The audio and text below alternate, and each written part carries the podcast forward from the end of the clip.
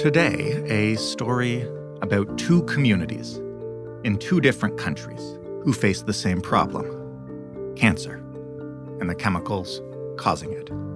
The two Saults, Sault Ste. Marie, Ontario, and Sault Ste. Marie, Michigan, have just a river between them.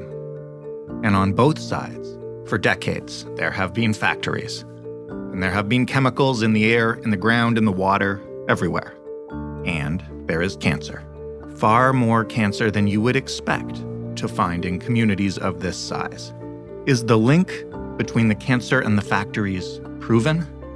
That depends on who you ask, and it's almost impossible to prove conclusively, anyway, at least by the standards of a court.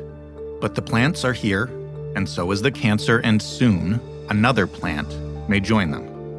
This is just the reality that faces communities who have for so long depended on plants like the Algoma Steelworks for jobs for a huge part of their local economy. How do you balance the economic needs of a community with its health? How do you fight a plant that might make things worse? Especially when you find out that your own city hall went lobbying to get it.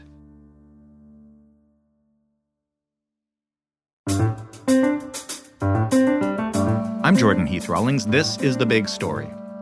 Today, the first in a series of five stories for which we've partnered with our friends at the Narwhal for a look at the front lines of climate change and the industries impacting it. Today, a trip to the Soo. Hilary Beaumont is a freelance investigative journalist who dug into an issue plaguing both sides of the Canada US border for the Narwhal. Hello, Hilary. Hey, Jordan. Thanks for having me. You're very welcome. Before we get to um, what's a pretty disturbing and really complex story, why don't you kind of set the stage for us? Tell me where we are. Tell me about the economics of the area and, and what's going on uh, on both sides of the border here. Sure. So, if you can imagine yourself in a small border city, um, Sault Ste. Marie, Ontario, it's kind of like an industrial town. Um, it's gone through like many boom and bust cycles, like many towns in the Rust Belt. Um, and the main industry is the steel plant that's been standing there for more than 100 years. And it's the main employer in town. Um, everyone kind of relies on it, but at the same time, there are all of these like sinister health effects going on. I'm going to ask you to get into the sinister health effects, which uh, sounds pretty bad. But first, can you introduce, I guess, how and, and when did people start realizing uh, that something was wrong here? Yeah, I mean, I think that this town has long suffered from high cancer rates, and it's something that people became aware of um, kind of slowly over time. So I think like first people started noticing on social media in the recent decade that, you know, a lot of their friends and family were posting about cancer and dying from cancer. But it was really only when a new industrial plant was proposed for the town that they started digging into this issue and really realizing how prevalent cancer is and the link to industry. How prevalent is it? Give me a sense of uh, the scope of this. So, yeah, the first thing to say is that on an individual level, it's really hard to say that like one person's cancer is caused by a certain thing. So, right. there are all sorts of risk factors, um, you know, sun exposure, radon gas, smoking, drinking, etc. Um, but we know that since the 1980s to present, the Algoma region where Algoma Steel is has had 22,000 cases of cancer, and it has the highest provincial rate of lung and prostate cancer. So the overall cancer rate is just higher than the rest of the rate for Ontario. And there was also a study that found that industrial cities in Ontario, including Sault Ste. Marie, had strikingly higher rates of a cancer called acute myeloid leukemia or AML. And so the study actually suggested that indus- industry was a factor. So it particularly affects this one area code around the steel plant called the P6C area code. Um, so the rate of AML in that area is twice as high as the Canadian average. What causes it? So AML um, can be caused by a chemical called benzene, which is emitted from the steel plant at a higher rate than Ontario usually allows. so higher than the health limits allow. Why are they allowed to uh, exceed those limits? Yeah, yeah. So that was kind of one of the weird things about reporting this was I thought, okay, like the limits are higher than the health limits. Why is that? Um, but it turns out that Ontario actually allows the steel plant to do that um, on the condition that they decrease the emissions over time. So currently, there is an exemption known as a site specific standard for the steel plant, allowing it to spew benzene, benzo(a)pyrene. Um, these are both big cancer causers, um, and the steel plant emits them into the air, uh, you know, right next to people's homes. When you went there, tell me a little bit about what you saw, uh, what the place is like, and and what kind of conversation goes on around cancer, the plant, the economy. Like it, it must tie the whole town together somehow. Yeah, I mean, it's um, it's your average, you know, small town. Um, I would say it's like, you know, one of those towns where everybody knows everybody. Um, everybody knows somebody who works at the steel plant. And also everybody knows somebody with cancer. Um, that was something that really struck me was when you start talking to people about what it's like to live there um, they'll tell you that every other day they're seeing posts on facebook of you know someone's cancer fundraiser um, or fundraising for treatment. Um, and it's just kind of a fact of life there. And the conversations don't necessarily just revolve around that because it's so normal what about on the other side of the border? Because Sault Ste. Marie, Ontario isn't the only town uh, in the mix here. Yeah, that's right. It has the twin city of Sault Ste. Marie, Michigan, which I also went to visit. Um, and Sault Ste. Marie, Michigan doesn't have a steel plant, but you can certainly smell the fumes from the steel plant on the other side of the river. So um, that's something you kind of notice as soon as you arrive in either of these cities is the smell in the air of like eggs. It's it's the sulfur smell from the steel plant. Um, you can just really it's a very distinctive smell, and so you smell it on the other side of the river too. Um, and Sault Ste. Marie, Michigan is like also an old industrial Rust Belt town. Um, but a lot of the industries have closed. So there used to be a leather tannery on the other side of the water from the steel plant. And there's still industrial pollution from that buried in the ground around people's homes. Does it also have high cancer rates? Um, like, how impacted is it uh, from Algoma? Do we even know? So, we don't necessarily have that data. So, we do know that there is a slightly higher cancer rate for the Sault Ste. Marie, Michigan region compared to Michigan. So there's EPA maps that show that. There was a woman that I spoke to in Sault Ste. Marie, Michigan, who actually had started collecting um, data and stories from her neighbors. Um, and she kind of like colored in uh, a map of her neighborhood with like little red boxes for every home that has cancer.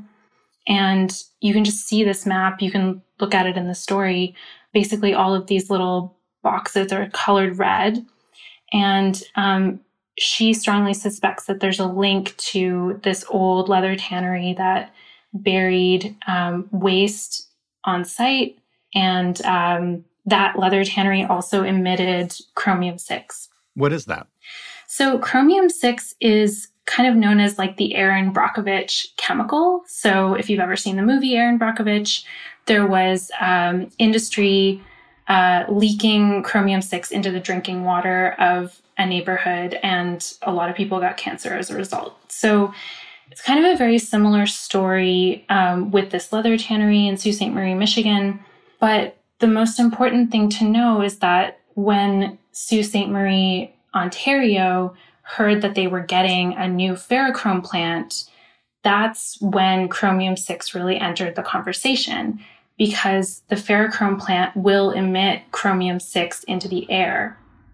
And people were really scared that that would increase cancer risk. What's being done both for and against i guess? Uh, the new plant tell me the story of how it came to be and you know who supports it and, and who's against it.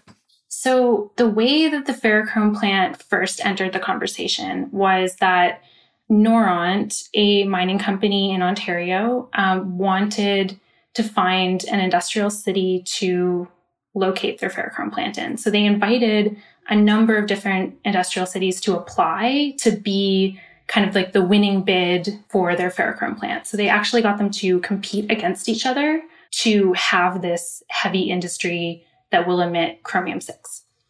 And Sault Ste. Marie won that prize and that kind of honor of being the place where the ferrochrome plant would come. But a lot of these proposals were done in secret. They weren't made public. And so people didn't really know about them until the mayor and uh, the local government announced that, oh, hey, you guys are getting a ferrochrome plant, by the way. Um, and that's when people were like, wait a second, what is that? Um, I know you mentioned jobs, but like, what is this going to do? Mm-hmm. And then they start looking into it and they're like, oh, uh, this involves a cancer causing chemical, and we're really concerned because that's already a big deal here. So, what, uh, what is the movement against it? Actually, why don't you start by telling me uh, who is Tammy Francis and what happened to her family and why is she uh, against the plant? Yeah, so um, Tammy, I really like her. She's like this woman in her 50s. Um, she used to work at the steel plant for 12 years as a contractor. Um, she kind of like really speaks her mind and is like very frank about things. Um, so after working at the steel plant, she actually decided to find work in Alberta instead because she doesn't she thinks that the steel plant is so dirty. It's the dirtiest place I've been in my life. Mm. And I'm a painter, an international painter in Alberta. Mm-hmm. And I've been in some, you know, like oil tanks and different things I've been in, and that steel plant is no comparison. Her dad and her brothers both all of them all three of them worked at the steel plant as well and they all died of cancer. So she put in a claim to the workplace safety and insurance board for her dad's case and they acknowledged that he had some exposure for, to asbestos but it wasn't enough to warrant compensation. I i refuse to work in there any longer. Like i will would not take a job in there now. And there's I mean, that's some people's sole income for a family is has been the steel plant because that's one of our only real money paying jobs you can get in this city, which is mm-hmm. why I choose to go out west to work. So the thing about Tammy is she's like, you know what? Like this isn't okay for me, for my family, for my town. She decides like she's drawing a line in the sand for herself. She's going to move out of the city and find work elsewhere. But she also wants to fight against this new ferrochrome plant. I'm 55, so my time on earth is, you know, limited to how many ever years. But for these my grandkids, what what are we leaving them? Mm-hmm. You know, mm-hmm. I, I'd rather move them out west. You know, mm-hmm. but we live in my family home that was built the year before I was born, and you know, there's no, no chance of my daughter ever leaving it. Like the first thing she hears is, "Oh, there are going to be jobs. There are going to be hundreds of new jobs," and she thinks, "Okay, that's interesting." Um, but then she looks into it more and she hears about how, you know, dozens of doctors have signed a letter against this ferrochrome plant. She looks into it and she's like, oh, it, it could potentially cause more cancer. And that's a huge concern for me and my family. You said doctors have signed a letter against this plant? Yeah. Um, it was about 40 or 50 doctors that signed a letter, an open letter, um, you know, laying out all of the existing cancer uh, problems in the city and saying that uh, they're really concerned that chromium 6 and another plant coming to town could potentially increase cancer risk. Do we have any idea, aside from from Tammy and others who are really outspoken, what the the public sentiment is uh, to this new plant coming to town? Because you know, um, we've covered towns like this before, and uh, jobs are hard to come by as well. Yeah, absolutely. I don't want to paint a picture like the whole town is against this because they're not. Um, I would say that it's you know there's there's a main core group of people in the town. Um, the Facebook group that they've created, which is the No Ferrochrome Plant group, is about 4,600 people, which in a small town is a sizable group. Um, and they regularly post in that group, you know, news stories or um, things they come across that can talk about cancer and they're informing themselves and they're organizing. Um, and, you know, they're, they're trying to figure out a way to get this plant out of Sault Ste. Marie um, or reject it basically before it comes there. But then there are other people in the town where, you know, this is this is a hard place to find work. You know, uh, a lot of towns in the Rust Belt are pretty hollowed out at this point. Um, and so people really need jobs. And so uh, an extra 300 to 500 direct jobs from a ferrochrome plant could be a really big deal for people. Um, then there's also spin offs from that into the local economy. So you can almost understand why local politicians might want to bring something like this there.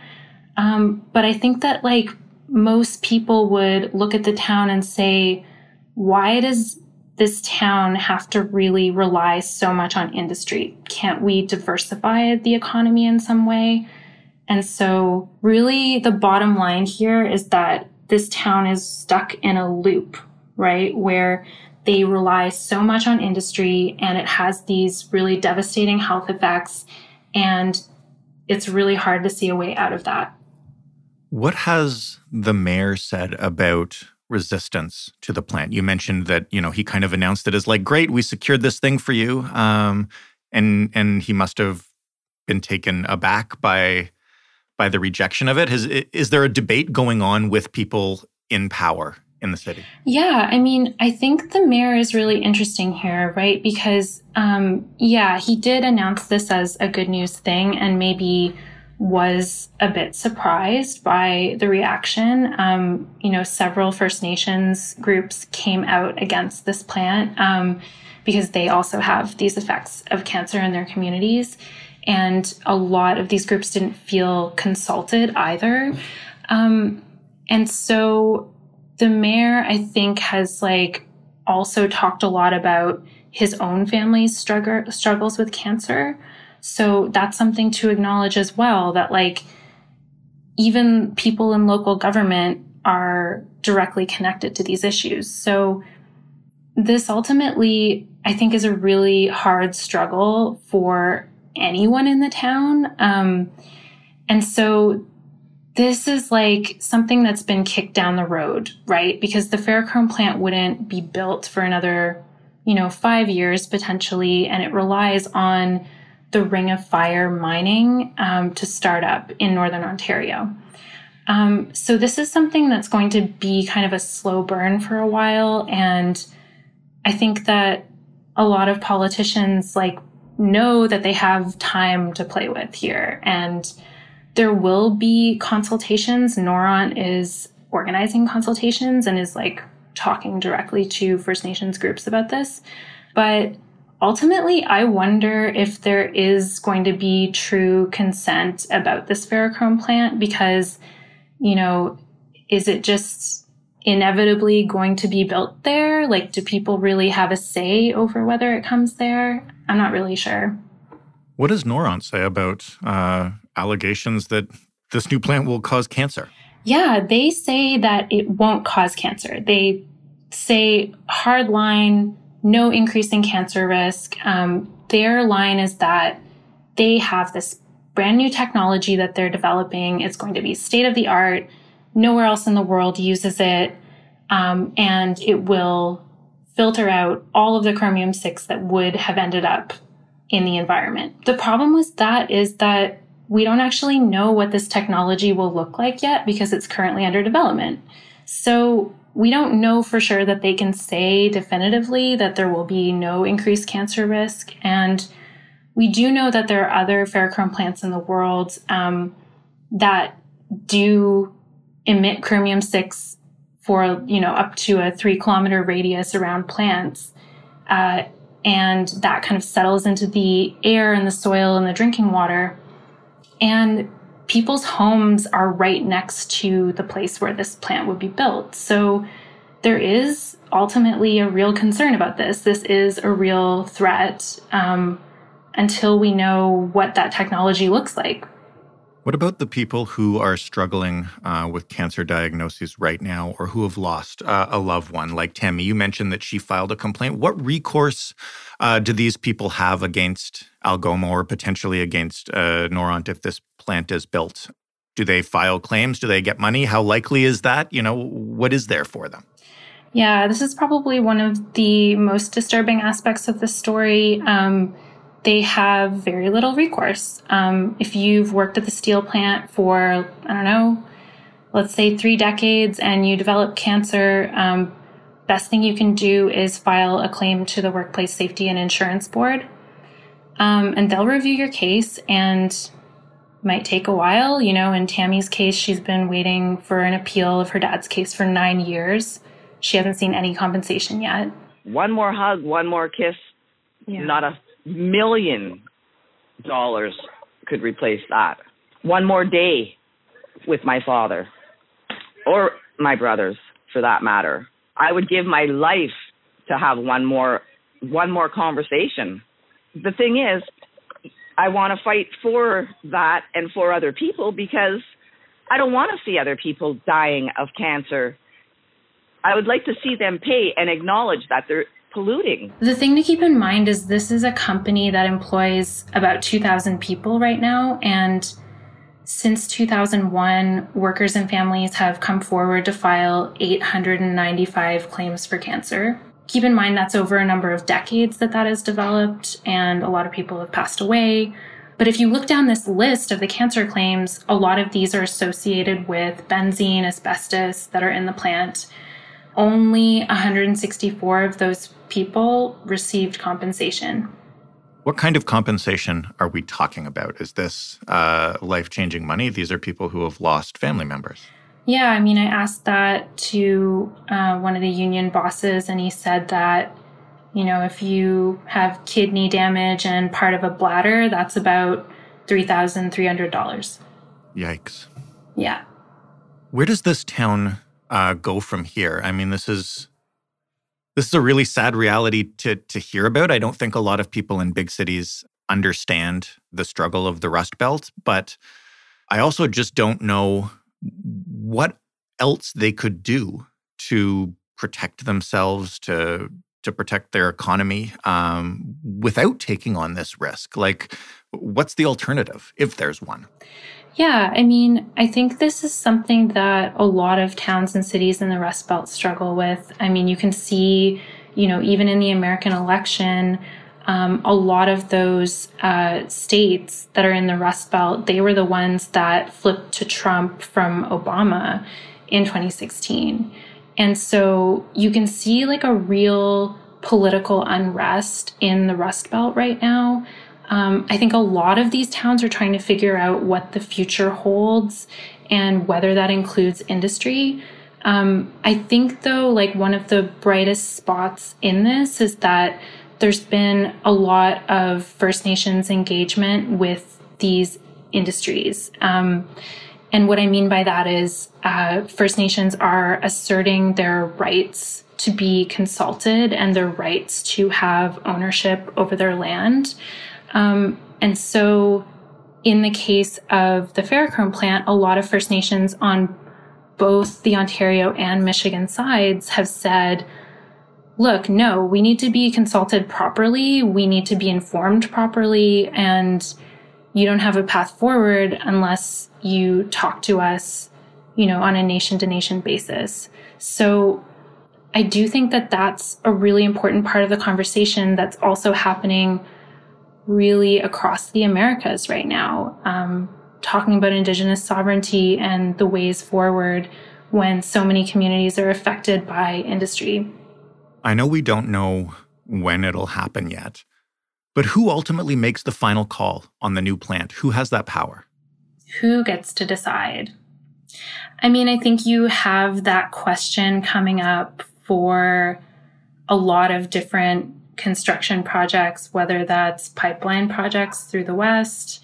I, I think that it ultimately does come down to consent of communities um, that live around these projects. You're dealing with First Nations rights and sovereignty to the land. And then you're also dealing with, you know, communities that will potentially, you know, vote out their elected officials if they feel threatened by them and their decisions. So it does become political, but at a certain point, if if these are the only jobs you've got, uh, it becomes really difficult to say no. Well, I hope that um, at the very least, however this ends up, that the community ends up feeling heard. Thank you so much, Hilary, for walking us through this. Oh my God, anytime. Thank you for having me. Hilary Beaumont, a freelance journalist who covered this story for The Narwhal. That was part one of our five part collaboration with The Narwhal. You can find more of their journalism at thenarwhal.ca. And you can find more of ours at thebigstorypodcast.ca as well as on Twitter at thebigstoryfpn. You can email us anytime you like. We are at The Big Story Podcast, all one word, all lowercase, at rci.rogers.com.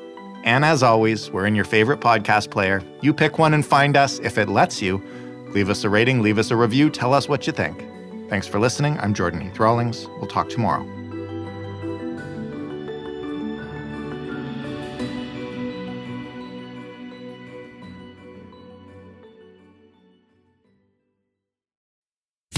My name is John Cullen, and I want to tell you a story.